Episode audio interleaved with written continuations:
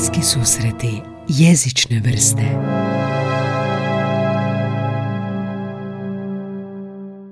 Dragi slušatelji, ljubitelji svega jezičnog i nejezičnoga, dobar vam dan, pozdrav, dobro večer, dobro jutro, zavisi odakle ste i gdje nas slušate.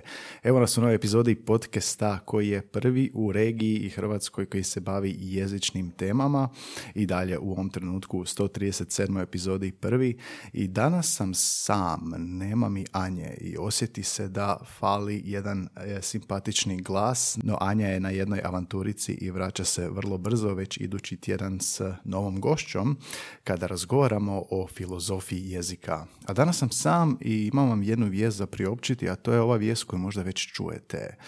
Čujete li nešto drugačije u ovom mom glasu, odnosno u ovom tonu, u ovom kvaliteti ovog zvuka?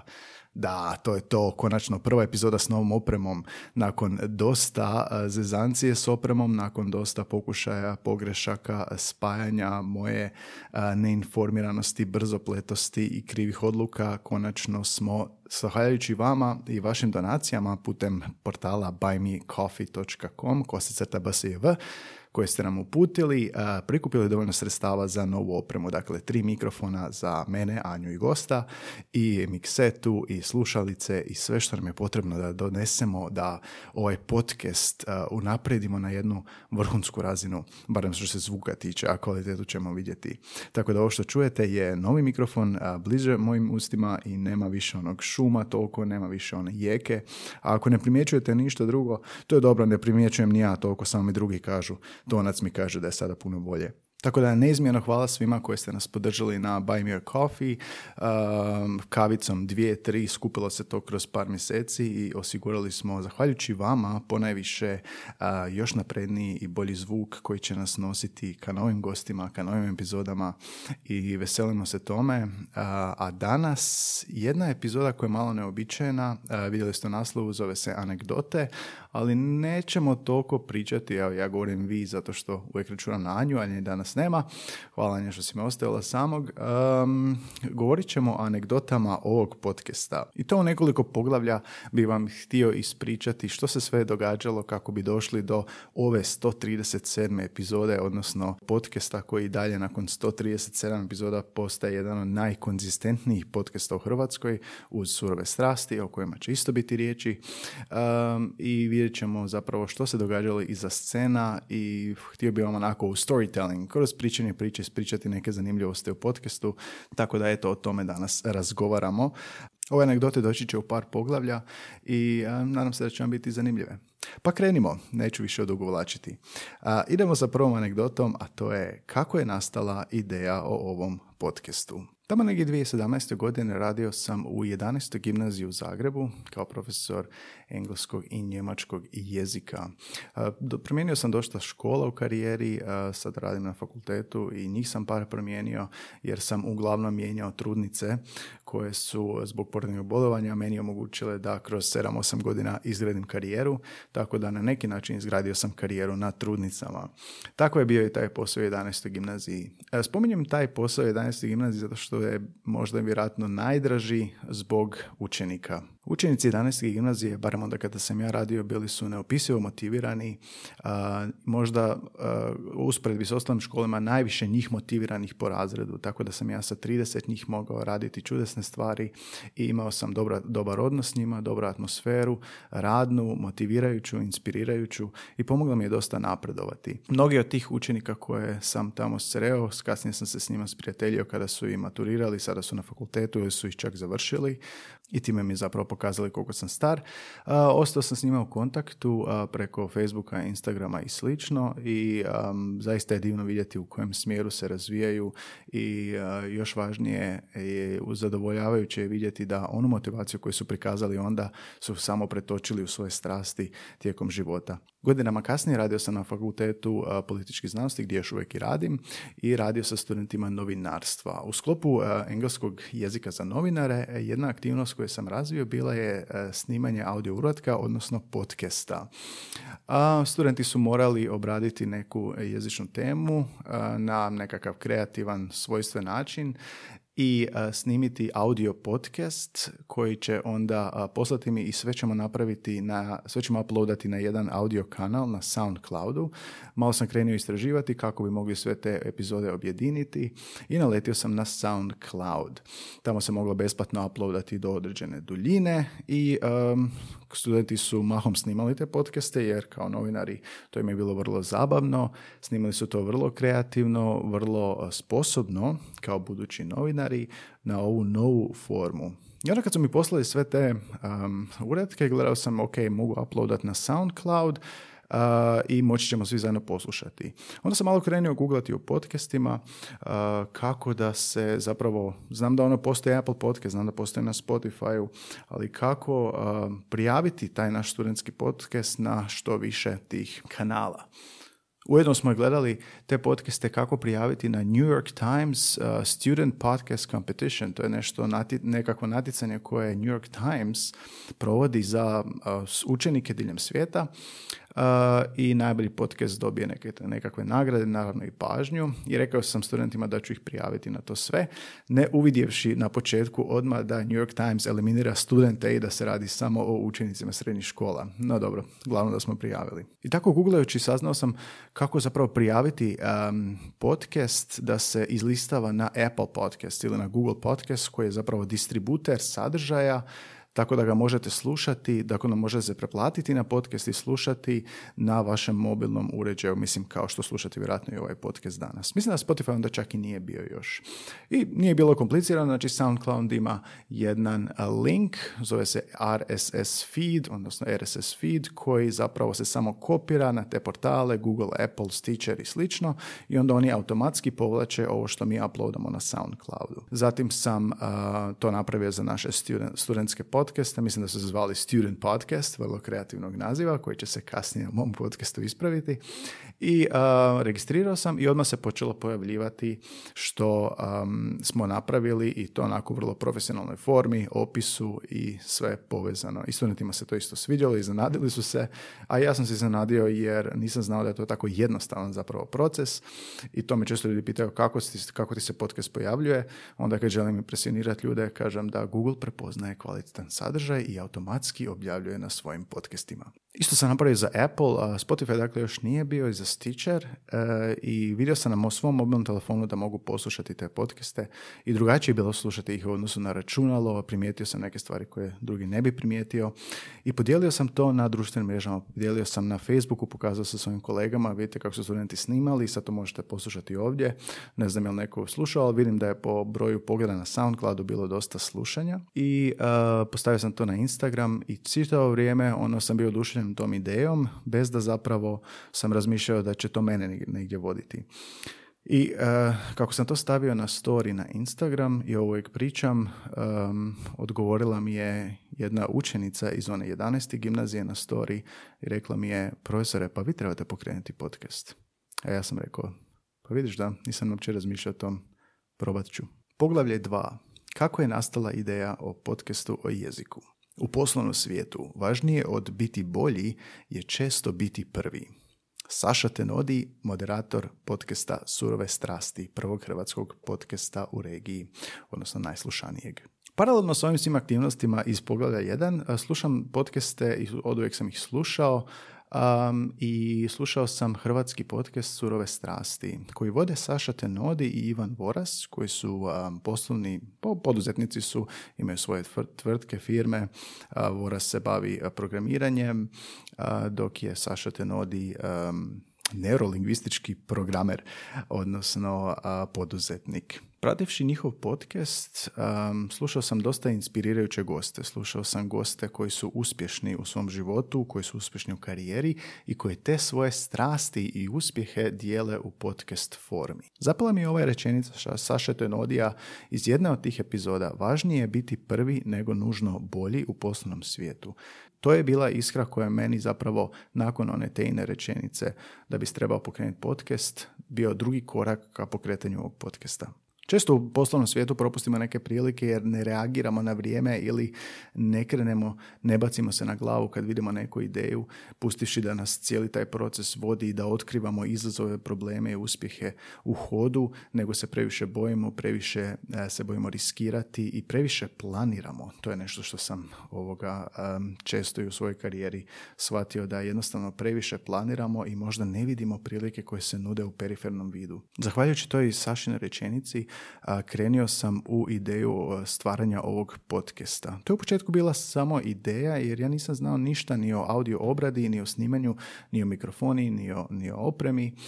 Samo sam nekako imao ideju da bih htio biti prvi koji će o tome progovoriti u toj nekakvoj podcast formi. Nije to bio ni plan, sad ću ja pokrenuti podcast, nego sam samo htio istražiti i mogu li ja to i uopće kako bi to izgledalo. Ono što je nevjerojatno je kad tako nešto krene, uvijek mi je fascinantno kako se kao snježna kugla koja ili lavina koja pada s planine samo hvata jednu stvar, postaje sve veća, uh, gomila se i jako velikom brzinom se strovaljuje ili u ovom slučaju uspinje. Isto negdje u to vrijeme dosta sam tražio nekakav način izražavanja. Nisam u znanstvenom zvanju i ne pišem toliko radova i um, stalno sam imao potrebu izraziti se. Pisao sam LinkedIn statuse, Facebook statuse o zapažanjima u jeziku, o zapažanjima o usvajanju jezika, o učenju jezika, o radu sa studentima, o radu u nastavi u školama.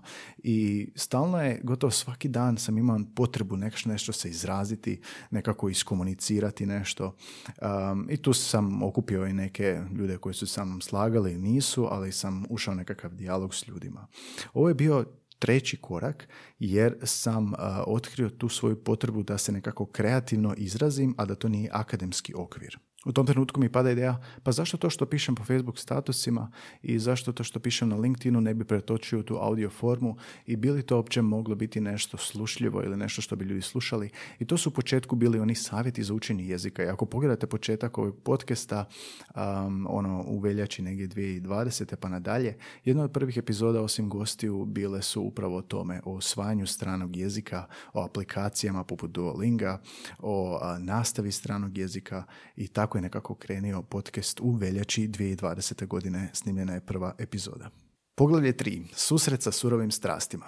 Poštovani gospodine Voras, veliki sam fan vašeg podcasta Surove strasti i slušam ga rudovito i imam ideju o pokretanju vlastitog podcasta. To je bio moj mail upućen Ivanu Vorasu, dok se još nismo nikad ni upoznali i dok sam poznao samo njegov glas putem podcasta Surove strasti. Nakon odužeg maila gdje sam izjasnio i objasnio svoje ideje, Vores je relativno brzo odgovorio i rekao baš ste se dobro javili, ovaj tjedan baš planiramo pokretati platformu za lanciranje novih podcasta u Hrvatskoj. Platforma koja je u međuvremenu lancirana zove se Podcast HR i objedinjuje kao nekakav radio sve podcaste koje se snimaju u Hrvatskoj, tako da vidite sve što se izdaje, vidite svake nove epizode i čak imate radio koji možete klikniti i on nam izbacuje random random epizode u random uh, trenucima svojih ovoga trajanja i na taj način nekako možete i otkriti epizode. Kao nekakav live stream radija.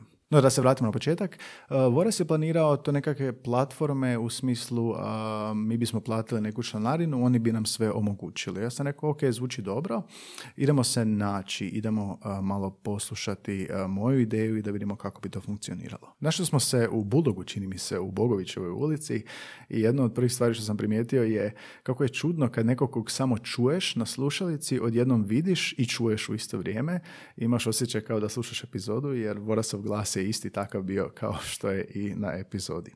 Sjedili smo nekih sat vremena na kavi, ja sam iznosio svoje ideje i sve mi se činilo abstraktno da ja to neću moći jer nemam dovoljno znanja, a onda mi je Voras na laptopu zapravo pokazao šta koristi i otvorio je Audacity. Audacity je program za audio obradu, a ja sam Odesit je prvi put koristio u jednom podcastu koji smo pokrenuli na faksu i govorili o filmovima. Neću vam reći ništa o tom podcastu, ali postoji na YouTube-u i ponosan sam dosta na to. Radili smo par epizoda i ovoga, ja sam već tad koristio taj Audacity. Ovo je bio korak pet. Korak pet zato što sam shvatio da nije to takav bauk i ako sam već to jednom koristio, na, na što sam potpuno zaboravio da to može biti povezano i da je to u ostalom isti program, sam shvatio da možda to nije tako teško, da nije tako abstraktno i ako sam mogao onda sam sa mikrofonom običnim za računalo, tamo davne 2010. 2009. godine, vjerojatno ću i 2020. i sad kad već imam nekih saznanja više, to moći doći dovesti na jednu profesionalnu razinu.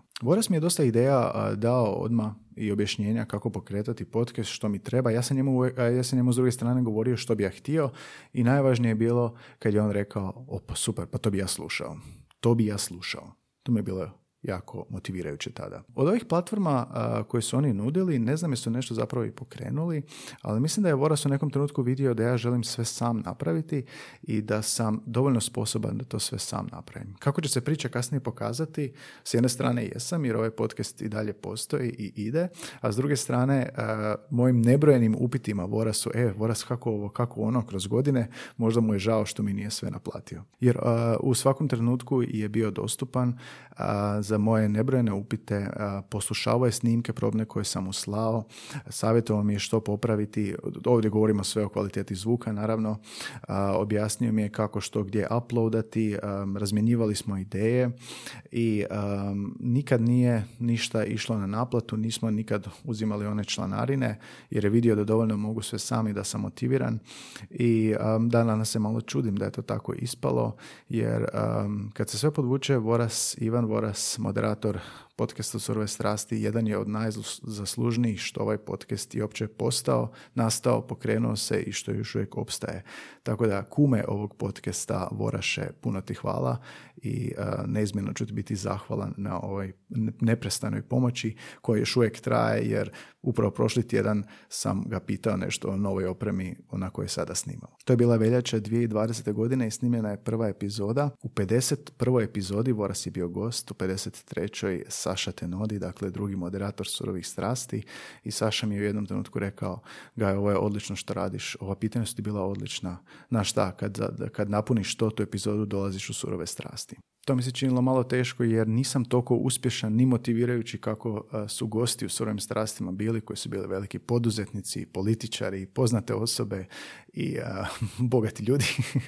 a, ali 28.7.2021. godine u epizodi 273 gostovao sam pod nazivom epizode Kako podcast podupire školu stranih jezika i kako pozicionirati takvu školu na tržištu i u opisu te epizode Saša i Voras napisali su uh, voditelj audio podcasta Bliski susret jezične vrste kojim svojom konzistencijom i trudom zaslužuje drugo mjesto audio podcasta u regiji, naravno iza surovih strasti.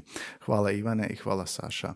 Od početka podcasta do stote epizode i gostovanja u surovim strastima, podcastu koje sam počeo slušati prije dvije godine. Poglavlje broj četiri, lokacija. Kako je počelo, a kako ide. Nakon ovih Vorasovih savjeta o mikrofonu, kupio sam taj Blue Yeti mikrofon koji je samostalan, koji se stavlja na stol i onda hvata kanale možete, možete onaj mod promijeniti na njemu da snima samo naprijed, pa naprijed i nazad, pa cijelu prostoriju i slično. I snimao sam u početku u svom stanu. Ovo je čak bilo i vrijeme korone, tako da sam snimao dosta i online s ljudima. I to se može čuti jer ovoga snimaju se online.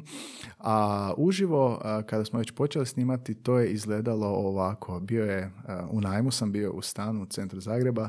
Bila je na stolu deka, za koju mi je Voras rekao da dobro upaj, upija zvukove, pogotovo ako je um, mikrofon na stolu, zvukove, odnosno neželjene zvukove.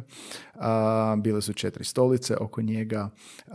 na jednoj strani je bila deka na zidu koja upija jeku, na drugoj strani na ista stvar ova sušilica rublja, onaj kao štrik na koji sam obisio drugu deku da upija s te strane e, buku. Dakle, dosta onako izgledao kao slavenski studio, kao neka scena koja bi izašla na onom portalu Scenic, uh, Scenic Depiction of Everyday Slavic Life ili Slav Science. Kad sam to slikao, svima je bilo smiješno. Kasnije sam kupio nekakve spužve u Audio Pro, one što se stavljaju na zidove u studiju kako bi upili te zvukove. Nešto je to i pomagalo, ali te spužve su bile labave pa su padale i nisam ih mogao lijepiti na zidove pa su samo stavili mi to na tim sušilima i na stolovima. Nisam imao ni laptop, nego stolno računalo, pa sam morao stolno računalo dovući do stola, dugački kabel da bi to sve spojio i sve to izgledao kao nekakav kaos. Stavio sam to i na Facebook i napisao sam Slav deka je postana. I to je bila ona deka, baš ono slavenska, jugoslavenska deka, ona crvena s onim uzorcima koji kad pomislite na nekakav stari slavenski organ, to je ta deka. No krenilo je. Ljudi koji su dolazili malo su se čudili kako to izgleda, ali krenulo je i snimali smo i kad je krenuo razgovor nikom više to nije palo na pamet, ali mogu misliti kako su im e, ideje bile kad ono dolaze u podcast, a vide ovako nešto, možda je čudo da se nisu okrenuli i otišli, ali e, izdržali smo taj prvi dio. Kasnije sam te spužve nalijepio na kartone ogromne. Pitao sam gazdu svog stana u kojem sam živio, gazda imaš nekakav ogroman tvrdi karton koji bi bio dva metra visok, na koji bi ja nalijepio ove spužve za upijenje zvukova i onda bi iz tih četiri kartona omeđio stol oko sebe kao nekakav booth, kao nekakvu kabinu i kaže gazda, da, da, da, imamo, baš smo neku klimatsku opremu naručivali, klima opremu, dođi po to. Onda smo došli, friend ja po to, ne, nestane u auto, pa smo nekako na krov stavili, pa smo zavezivali. Ok, uspjeli smo dovesti do stana, pa sam nalijepio te spužve na taj karton, bilo je četiri kartona. Onda zbog konfiguracije stana nisam mogao to stalno imati e, jedno oko drugog, nego sam morao svake epizode kad sam dolazio stavljati jednu ploču na jednu stranu stola, drugu na drugu, dok bi ne bi omeđio sa svih strana. Onda opet nisam imao laptop, onda je ovo fiksno računalo moralo biti, moralo biti izvan te kabine improvizirane kako bi mogao zapravo imati dovoljno mjesta, a opet zatvoriti tu nekakvu jeku koja se pojavljivala zbog tog mikrofona. Dakle, to nije bio mikrofon koji je bio blizu usta, nego je bio na sredini stola. I svaki, ne znam, dodir na stol, bila je jedna gošća koja imala tri, četiri narukvice, svaki put kada bi stavila ruke na stol, čulo bi se dramatično zveckanje koje nadilazi onaj ASMR poželjni pozadinski zvuk i tako da je to bilo stalna borba s tim. No, s tim panelima je to malo izgledalo profesionalnije. Deka je dalje bila na stolu, ali ti paneli su svima bili onako zanimljivi jer se kao ulazi u tu nekakvu kabinu i ljudi su rekli, je dobro improvizirano, ali zaista korisno rješenje. I tako su epizode išle dalje. To je bilo drugi korak. Kada sam krenuo najam svog poslovnog prostora, onda sam to sve preselio u taj poslovni prostor, e, što je malo izgledalo ipak bolje. Rastorio sam ove kartone, uzeo spužve, nalijepio ih na zid, sad snimam u kutu prostora tog poslovnog i sada oprema je sa tri mikrofona koja kako što sam naveo u uvodu je nova još uvijek učim koristiti, ali tri mikrofona imaju svoje stalke, tako da stoje točno ispred naših usta sada i e, na zidovima su spužve koje to upijaju, stolovi su bijeli, deke nema. Malo mi čak fali deka, ali slikao sam ovaj novi setup e, za društvene mreže i stavio sam jednu sliku ono kako je počelo i to je bilo ono sa tim sušilima i dekom i kako je danas i to je ovo što je danas. I mislim da to onako mi je baš obradovalo i lijepo pokazuje napredak e, Bill Gates kad je krenuo u garaži. Volim se uspoređivati s Bill Gatesom. Peto poglavlje. Kako je došla Anja? Poštovani gospodine Tomaš, vi, vi, vi u čitavom mailu. Anja mi se javila jer je htjela poslovnu suradnju sa mnom. Naime, Anja ima obrt za prevođenje, ja imam obrt za jezične usluge, između ostalog djelomično prevođenje, ali uglavnom podučavanje. A, njen prvi mail, uvijek se smijemo tome, je da mi je govorila na vi. Ana je malo mlađa od mene, ali ako ste slušali sve dosadašnje epizode gdje smo, na, gdje smo nas dvoje, bit će vam jasno da nismo samo na vi, nego smo često i na pas mater. u početku je krenulo dakle tako, njezin mail na vi, onda je meni bilo zanimljivo da se neko tako javio za poslovnu suradnju vrlo nekako profesionalno i našli smo se ovdje i dogovorili nekakvu poslovnu suradnju u smislu prijevoda. I tako smo razmjenjivali naloge, ona meni, ja njoj. Um, Ana, Anja je vrlo ambiciozna, vrlo radoho, radoholična, ako mogu tako reći, voli svoj posao, voli raditi, voli prevoditi i uvelike mi je olakšala posao jer često ima naloga koje ne mogu preuzeti i opet s druge strane često ima jezika koje ona ne može preuzeti pa sam preuzeo ja. I tako je naša prva suradnja krenula. I tako smo jednog dana pili kavu na Trešnjevci, bila je baš kiša, sjećam se da sam došao, da sam promokao od te kiše bio, sjedili smo vani na grijanoj terasi i razgovarali tako o poslu i malo smo počeli pričati o svom podcastu i ona je rekla kako ona ima veliku želju početi svoj podcast. Ja rekao super, o čemu? Kaže o prijevodu. Rekao pa super, tih dosta ima uh, na, na engleskom, ali nema ni jedan na hrvatskom. Kaže ona, ali ja bih htjela na engleskom. Kaže pa dobro, super. A jesi ovoga imala kakvih iskustva s tim? Pa ne, a ono slušam i tvoj, slušam neke druge podcaste, podsjetila me odmah na mene, jel? Um, I za razliku od mene imala je jasan plan pokrenuti taj podcast, um, ali sam je pitao, pa ok, hoćeš, hoćeš, kako ćeš s opremom, hoćeš ovoga doći kod mene pa malo probat? Kaže, pa može. I padne mi na pamet ideja, pa čekaj, ajde, probaj malo snimat sa mnom da vidiš kako je. I onda se sjećam njenog izraza lica uplašenosti. Kao, šta?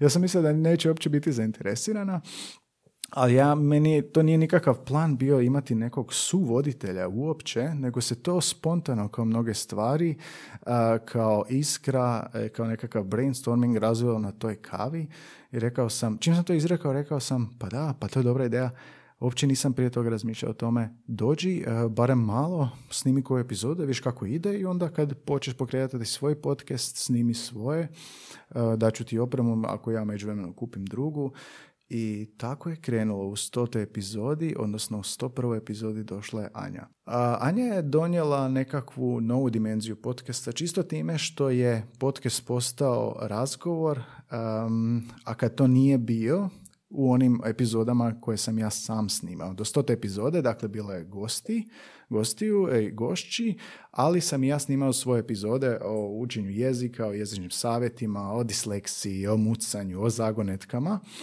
i pripremao bi te epizode čisto za svoje izlaganje kao ovo sada. Anja je dovela to na neku drugu razinu jer nije gost, nego je suvoditelj. To je meni bilo sve novo, ali smo probali razvijati tu nekakvu kemiju u kojem mi progovaramo jezičnim temama, ali kao dvoje voditelja. To bi značilo da neizmjenično pripremamo epizode, pripremamo segmente o kojima ćemo razgovarati, istražujemo teme i svako čita jedan dio ili svako pripremi jedan dio i onda to nekako kroz spontani razgovor pokušamo izvesti. Te prve epizode bile su malo nezgodne jer M ja nisam znao kako imati suvoditeljicu u odnosu na gošću, M je njoj isto bio prvi puta u podcastu i od te prve epizode do ove zadnji put kad je bila promakla se zaista u fantastičnu suvoditeljicu, odnosno voditeljicu, ne samo da može voziti, voditi svoj podcast, nego je spremna za puno više jer zna stvari koje ne možeš znati dok ne kreneš u podcast, uh, vješta je u najavljivanju gostiju, vješta je u povezivanju ideja sa prijašnjim epizodama i vješta je u pitanjima za koje sam toliko nekad impresioniran da volim misli da sam bio odličan mentor. Šalim se, naravno, sve odradila sama. A slušatelji su je super uh, prihvatili jer smo pitali na Instagramu kakva vam janja, kakva vam janja i onda su svi napisali e, divna. Često smo se zezali i to je jedna stvar koja mislim da je onako došla iz ezancije, a zapravo jako korisna za podcast je kada netko od nas previše koristi neki izraz ili neku frazu ili neku poštapalicu, onda se mi međusobno tome rugamo i na taj način izbijemo to iz našeg um, našeg repertoara, iz našeg diskursa, napravimo o tome mim i na taj način napređujemo kvalitetu našeg razgovora, a isto tako nekad se referiramo u naknadnim epizodama kako je to bilo nekad i smijemo se počecima kao što su bili svi počeci cringe ili kao što su vaši statusi i naši statusi na Facebooku, u Facebook Memories nakon pet godina isto cringe. Tako su i naše epizode. Poglavlje šest. Kako je financirana oprema? U ovom gostovanju uh, u uh, podcastu Surove strasti kada sam bio, pitao me Voras, kum podcasta, kao što ste čuli ranije, uh, pred kraj epizode, imate li planove o monetizaciji? Ja sam rekao, nemam. I to je bila istina, to je bila neka sredina 2021. E, godine. Nisam nikad mislio zarađivati od podcasta i kako mi je Voras rekao, mnogi podcasti koji su se pokrenuli u Hrvatskoj su se na to opekli, jer su mislili zarađivati od prve epizode, a, a ja sam se odmah sjetio ono što dičaci kažu u svojoj pjesmi, ponudi, ponudi prvo znoj i suze, a onda će doći i sise i guze. a, ali istina, da, a mnogi su zapravo htjeli puno zarađivati. Neki podcasti su pokrenuti pa onda naprave pauzu od četiri mjeseca u nekoj sezoni ili nešto tako. A, neki su zapravo ponestali mi ideja, neki su jednostavno preslični drugima jer najpopularnije je snimati o biznisu. I tako je to sve išlo da me Voras opet po mnogi puta natio na razmišljanje ne da bi možda zarađivao od podcasta, ali da bi možda nekakvu platformu ostvario kao onaj Patreon na YouTube-u gdje bi slušatelji, odnosno vi, mogli nas nagraditi nekako, dakle možda nekakvom donacijom, možda pretplatom i Patreon mi se činio malo previše, ima neki minimalni dio i nije povezan uz ove audio kanale koliko uz YouTube. I u tom trenutku dolazim do portala buymeacoffee.com koji mi se odmah činio kao izvrsna ideja. Znači portal funkcionira na način da ako nešto radiš, uh, pokreneš taj portal gdje ti ljudi mogu častiti kavicom. Doslovno se tako zove buy me a coffee, kupi mi kavu. to izgleda tako da kad otvorite stranicu imate onako jednu kavicu, dvije ili više i jedna je kao 2 eura, možete to mijenjati, ali defaultno je 2 eura, 5 eura i 10 eura, a postoji mjesečna pretplata koja je drugi dio tog segmenta. I pokrenuo sam to i nekako smo to počeli spominjati u epizodi, misleći onako, pa dobro, s na vrijeme možda dobijemo za kavicu i onda ćemo to zapravo um, iskoristiti za kavu, odnosno pivo dok snimamo podcast ili si kupi čokoladu ili nešto tako. E, I tako je u početku bilo, kapala su tako mala sredstva i baš me iznenadilo da je više nego što sam očekivao. I u početku smo, kako smo bili uvijek bez plana, kao i ovaj podcast što je uvijek bez plana, zaista si kupili tako piva i bez veze trošili te novce dok nismo u jednom trenutku nakon nekih određenih iznosa eura, nije bilo previše, palo na pamet, pa čekaj, možemo ovo e, zapravo preusmjeriti negdje. Znači mi moramo plaćati pretplatu za ovaj SoundCloud, izlaze epizode i uh, zapravo bi nam trebala bolja oprema. Jer kako mi je Voras rekao negdje i prije stote epizode, ti se već davno trebao kupiti novu opremu. I opet je bio u pravu. I onda smo odlučili skupljati ta sredstva, staviti najavu i reći u epizodama da skupljamo za novu opremu pomoću koje će ovo sve postati bolje. I negdje u pet mjeseci smo skupili dovoljno iznosa za kupnju nove opreme i danas razgovaram e, s vama upravo putem te nove opreme. ta monetizacija e, mi je fascinantna u ovom kontekstu, u ovom obliku, jer e, nema naznake naplaćivanja sadržaja. Znači, mi ćemo uvijek ovo snimati besplatno. A, ali volim taj koncept gdje te ljudi koji prepoznaju da nešto radiš, koji prepoznaju kvalitetan rad ili im se jednostavno svidi što radiš ili se te poznaju pa te žele podržati ili uh, kažeš nešto što nam jako bilo korisno i što su trebali na drugoj strani svijeta uplatiti neki mali znak pažnje. Fascinantno je da um, koliko smo novaca dobili, to sad neću ni govoriti, nije sad bitno, nije to veliki iznos, nego je jednostavno fascinantno da te neko toliko cijeni da ti uplati nešto iako je taj sadržaj besplatan. Taj koncept je potpuno prihvatljiv diljem svijeta, pogotovo u Americi. Ljudi tako žive preko YouTube-a, tako se, tako se zarađuje. Tako YouTube kanali zarađuju ne onim reklamama, ne dakle nekim pretplatama, nego to što ljudi prepoznaju kvalitetu njihovog rada. Ovaj podcast nikad ne cilja zarađivati od toga, ali volite znakove pažnje jer ima svojih troškova i ako možemo pokriti troškove, to je sve što trebamo i jednostavno nas veseli da prepoznajete naš rad. Svaki put kad stigne dakle neka donacija, dobijem mail i onda objavim na Instagramu i napišem hvala. A još ljepše su kad uz te donacije dođu nekakve poruke koje su reakcija na epizodu, koje citiraju neku epizodu ili koje jednostavno kažu živio ti meni druže. Pogledaj sedam Anegdote s gostima i o gostima. Ja kad sam pogledao ovaj podcast, napravio sam Excel tablicu u kojoj sam stavio popis ljudi koje sam poznavao i koje sam htio dovesti u podcast. Um, ti ljudi su bili uh, profesionalci koje sam sretao radeći u sedam škola, tri fakulteta, u ško- nekoliko škola stranih jezika i u školi jezika koje sam sam osnovao. Um, neiscrpan je zapravo to bio izvor i bilo je na popisu jako puno ljudi. Um, tu se najčešće događalo dvije stvari. Ili su ljudi pozitivno reagirali i odmah došli i snimali smo epizodu. Ili bi rekli, da, da, super ideja, ali nema sad vremena, čujemo se za tri mjeseca. A, što sam ja shvatio, ili stvarno ćemo se čuti za tri mjeseca, ali vjerojatnije nećemo se više čuti.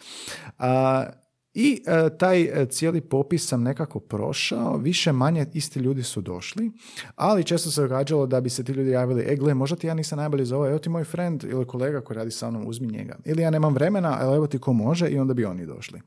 Ako nisu to bili ljudi koje sam poznavao, onda su to bili ljudi kojima sam se godinama divio.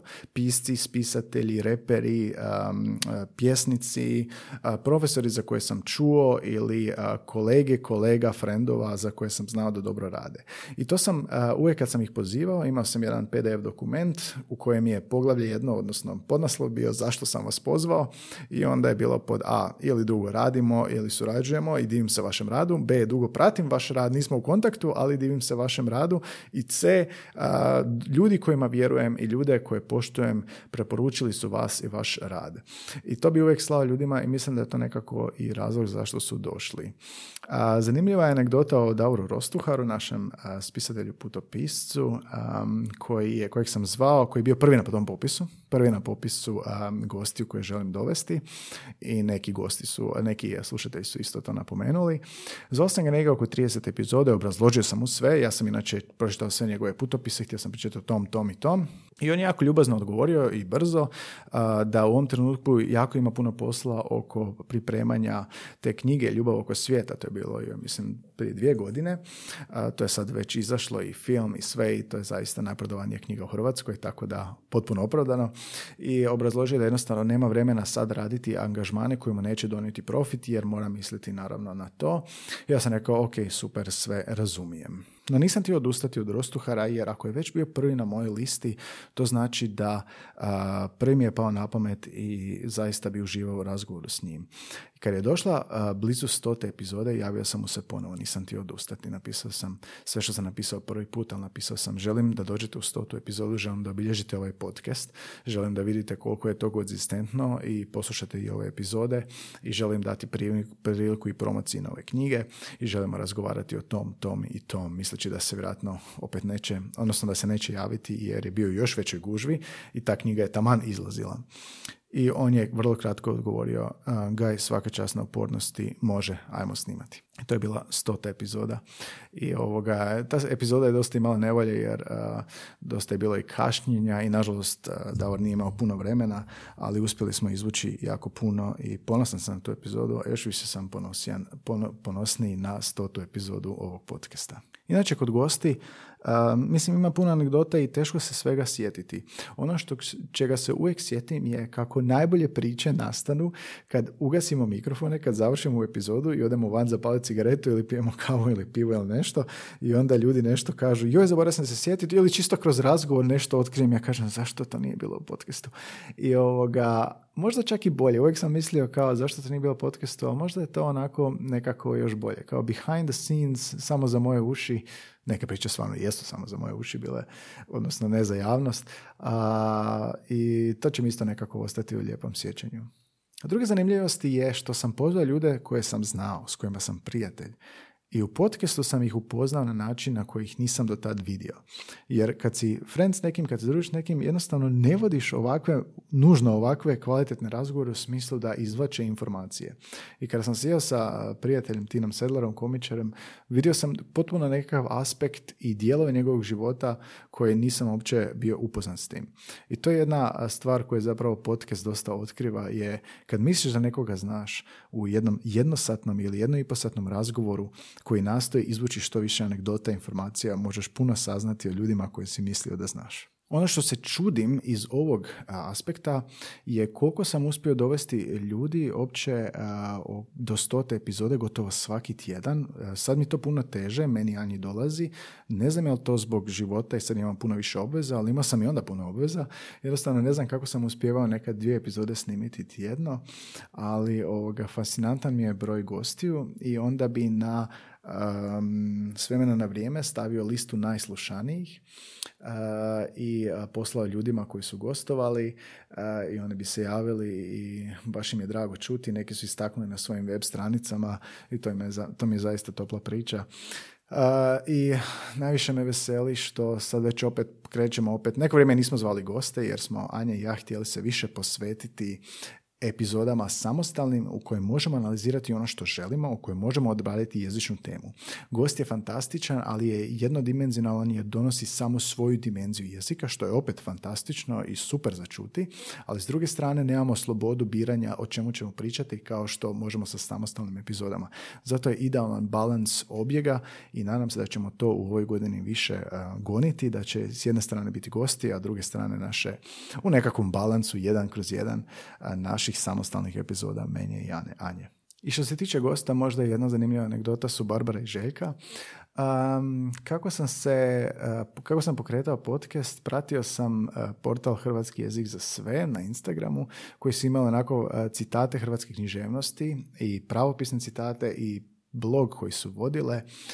Barbara i Željka su lektorice, kroatistice, jedne vrlo kreativne osobe, vrlo radišne osobe i vrlo su zainteresirane za promociju hrvatske, hrvatskog jezika i književnosti na jedan interaktivan način na Instagramu, na jedan vizualno zanimljiv način i njima sam se odlučio među prvima javiti, mislim da su u šestoj epizodi bili, bili su oduševljeni nazivom podcasta, bili su oduševljeni idejom i baš smo ostvarili neku dobru kemiju njihovim gostovanjem, tako da su došli i drugi put. U međuvremenu su poslali suradnici poslovni, jer su lektorice i a, veseli me što smo u konstantnom kontaktu i što će opet po treći put uskoro doći u podcast. Barbara Željka, veliku ste dimenziju dala ovom podcastu i našoj suradnji i Anja ih je upoznala isprijateljili smo se i imamo nekada domijenke božićne zajedno i eto, to mi je isto lijepa priča. Razgovarao sam sa svojim bivšim profesorima i profesoricama, svojim kolegama i zaista me ovo nekako zbližilo s ljudima na toj poslovnoj razini. Mogu bi se reći da su to bili bliski susreti jezične vrste. I na kraju u poglavlju 8 možda samo nešto o tome kako pripremamo epizodu. To je uvijek zanimljivo, barem meni, jer um, kad pripremamo ili uh, samostalne epizode ili kad tražimo gosta, vrlo nam je teško smisliti što ćemo raditi. I kada sami svjesno o tome sjednemo i razmišljamo ili razgovaramo preko telefona ili preko četa i razmišljamo što ćemo, vrlo teško nam ideje padaju na pamet. I onda se tuširaš jednog dana i sjetiš se iz čista mira nečega što je fantastična ideja, što e, nije bio plan, nisi razmišljao o tome, nego ti je palo na pamet. Ili kupuješ nešto u trgovini i vidiš neku riječ i podsjetite na nešto što bi mogla biti epizoda. Ili vozim bicikl i u prolazu čujem dvoje ljudi kako razgovaraju i kažu, ne znam, uh, cenzura, ja se sjetim, Isuse, pa da, pa to nismo obradili. Um, nevjerojatno je kako u tom kreativnom procesu ne može ići namjernost, ne može ići um, hitrenost, ne može dolaziti nasilno, nego teme jednostavno se moraju spontano događati. I uvijek se, uvijek se dogode. Zanimljivo je kako nikad ne presušimo. Nije dogodio se ni jedan tjedan da nismo znali čitav tjedan što ćemo snimiti. Makar je bio već četvrtak, a epizoda mora ići u ponedjeljak, makar je bio već vikend i razmišljali smo, forsirali smo razmišljanje i nije bilo uspješno, ali onda u subotu na navečer je sinova ideja. I to je zanimljivo i možda čak zdravo za mozak da jednostavno pustiš mozak da u nekom trenutku preuzme kontrolu i sam će ti reći šta je najbolje za tebe bez da ga pitaš. Zadnje poglavlje, osmo ili deveto, nisam pazio. Um, osjećaj. Osjećaj u smislu um, koje osjećaje probudio ovaj podcast. Um, mogu govoriti iz svoje perspektive, Anja ne može ni ovdje, ali siguran sam da dijeli neke od ovih. Prvi osjećaj je postignuće i stvaranja, kad vidiš nešto uh, dobilježeno na netu i još važnije kad je to dovoljno dobro da neko posluša i to je fantastično. Drugo koje se naraveza na to je povratna informacija koju dobijemo od slušatelja. Zaista smo preplavljeni ne u smislu količine, nego sadržaja ljudi koji su nam se javili. I to su bili ljudi koji ili uče hrvatski jezik, negdje su u inozemstvu ili su davno otišli iz Hrvatske pa nemaju s kim pričati, pa su nam rekli vaš podcast nam je jedini kontakt sa autentičnim razgovorom hrvatskim, jer nemaju TV, ne mogu gledati možda na YouTube, mogu nešto pogledati, ali ovo je baš razgovor i u tom audio obliku, dok ljudi možda šetaju ili idu na posao i ovoga, to je nešto što nikad, nikad, nisam nikad očekivao. Ja nisam kroatist, moj hrvatski nije na toj razini da može educirati nekog u hrvatskom. Jeziku, ali je zanimljivo da je nesvjesno ili neplanirano ovaj podcast postao promocija hrvatskog jezika u svijetu. Jer mi imamo slušatelja iz eh, SAD-a, iz Afrike, iz Japana, vidimo to po statistici. I možda je najljepša poruka koju smo dobili u tom aspektu je kada je cura iz Austrije napisala da je rano otišla iz Hrvatske, mogla je nešto s bakom pričati dok je bila živa, ali zahvaljujući nama ostaje u kontaktu s ovim preljepim jezikom. Često ne znamo šta imamo. ne dok ne izgubimo, nego dok nam neko na to ne ukaže. Druge lijepe poruke stizale su preko LinkedIna ili u inbox ili um, o tome kako smo ih nasmijali ili o tome kako smo ih informirali, kako smo zanimljivi. Nekako uvijek ajnje govorim probudi emociju slušatelju. Onda sam uvijek smije na to, a mislim da je to nekako i cilj da nećeš pamtiti ovaj sadržaj o cenzuri, o jeziku laganja, o nekim statistikama, nećeš pamtiti ni točno što smo govorili o nekim povijesnim činjenicama ili o nekim pravilnicima koje znamo spominjati, niti, niti sadržaj tih znanstvenih radova koje ali pamtit ćeš možda kako si se osjećao ili kako si se nasmijao na neku činjenicu ili kako jednostavno ti je ugodno bilo slušati kako neko priča o nekoj temi koju voliš. Ima i negativnih osjećaja. Negativni osjećaji su srećom privremeni i više rent, onako više e, trenutak afekta to su najčešće moji kad uh, Anji se žalim što nema dovoljno slušanosti ili što ne možemo privući viš, veću bazu slušatelja ili što ne možemo opet, uvijek obraditi teme koje želimo ili dovesti gosta kojeg želimo. Um, nekako je to isto zanimljivo i sjedim se Rostuhara i pozitivnog sinkroniciteta u kojem piše o u svojoj knjizi polarni, ne, o putovanjima, kako putovati svijetom, kad kaže da kako je čudno da se neke stvari uvijek posluže i pri, dovodi nas u jednu anegdotu gdje je čovjek išao motorom u pustinji i ovoga, otkazuje me motor u pustinji gdje nema nikog i jednom trenutku je našao friend kojeg je susreo prije deset godina u, ne znam, Južnoj Americi i taman je imao neki zamjenski dio ili je sam poznavao nekog ko to može. Tako da, uh, zanimljivo osjećaj da kad ja imam te svoje rentove, da isti dan ili poskoči slušanost ili nas, nas neko nešto donira na buy me a coffee ili nam se netko javi sa nekim lijepim dojmom. Isti dan. To se uvijek uh, zanimljivo da se dogodi na isti dan ili neposredno nakon tog mog renta i to je ovoga, zaista me tjera da malo razmišljam o stvarima kakve su povezane, a na način da koje možda moji nismo svjesni. I možda najljepši osjećaj meni osobno je bio dolazak u surove strasti. Znači ja sam se njima javio si da podcasta, oni su meni savjetovali, rekli a, ovo, ovo, ovo, ja sam počeo snimati i nastojao sam biti konzistentan i rekli su nakon stote doći ćeš u našu epizodu i onda sam došao u njihovu epizodu. Počneš slušati nešto i onda postaneš kasnije dio toga. To mi je bio osobno veliko zadovoljstvo. A možda najveći osjećaj zadovoljstva je naša konzistentnost. Mi smo jedan od rijetkih podcasta koji svaki tjedan objavljaju epizode i to već tri godine. Neka nekad i više puta tjedno, odnosno dva puta tjedno i ne posustaje nego raste. Naša slušanost raste od prvog dana, nikad nije prestala rast i stagnirala, nego je kroz svaki tjedan rasla i um, broj pretplatnika je možda razlog za najveće zadovoljstvo i motiv za dalje i našu konzistentnost.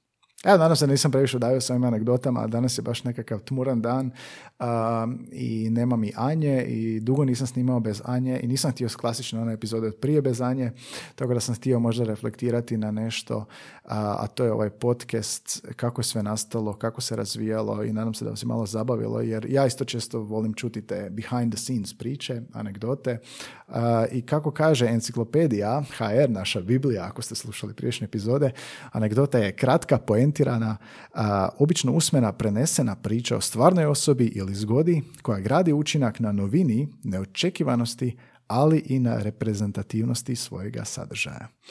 Ovo su bliski susreti jezične vrste, prvi hrvatski podcast u regiji o jeziku. Ja sam Gaj Tomaš, suvoditeljica Anja Lordanić je na avanturi, ubrzo će se vratiti. Hvala što slušate, hvala na svakom lijepom mailu, na preplati, na donaciji, na potpori i na preporuci i um, čujemo se dalje. Već idući tjedan epizoda o filozofiji u jeziku.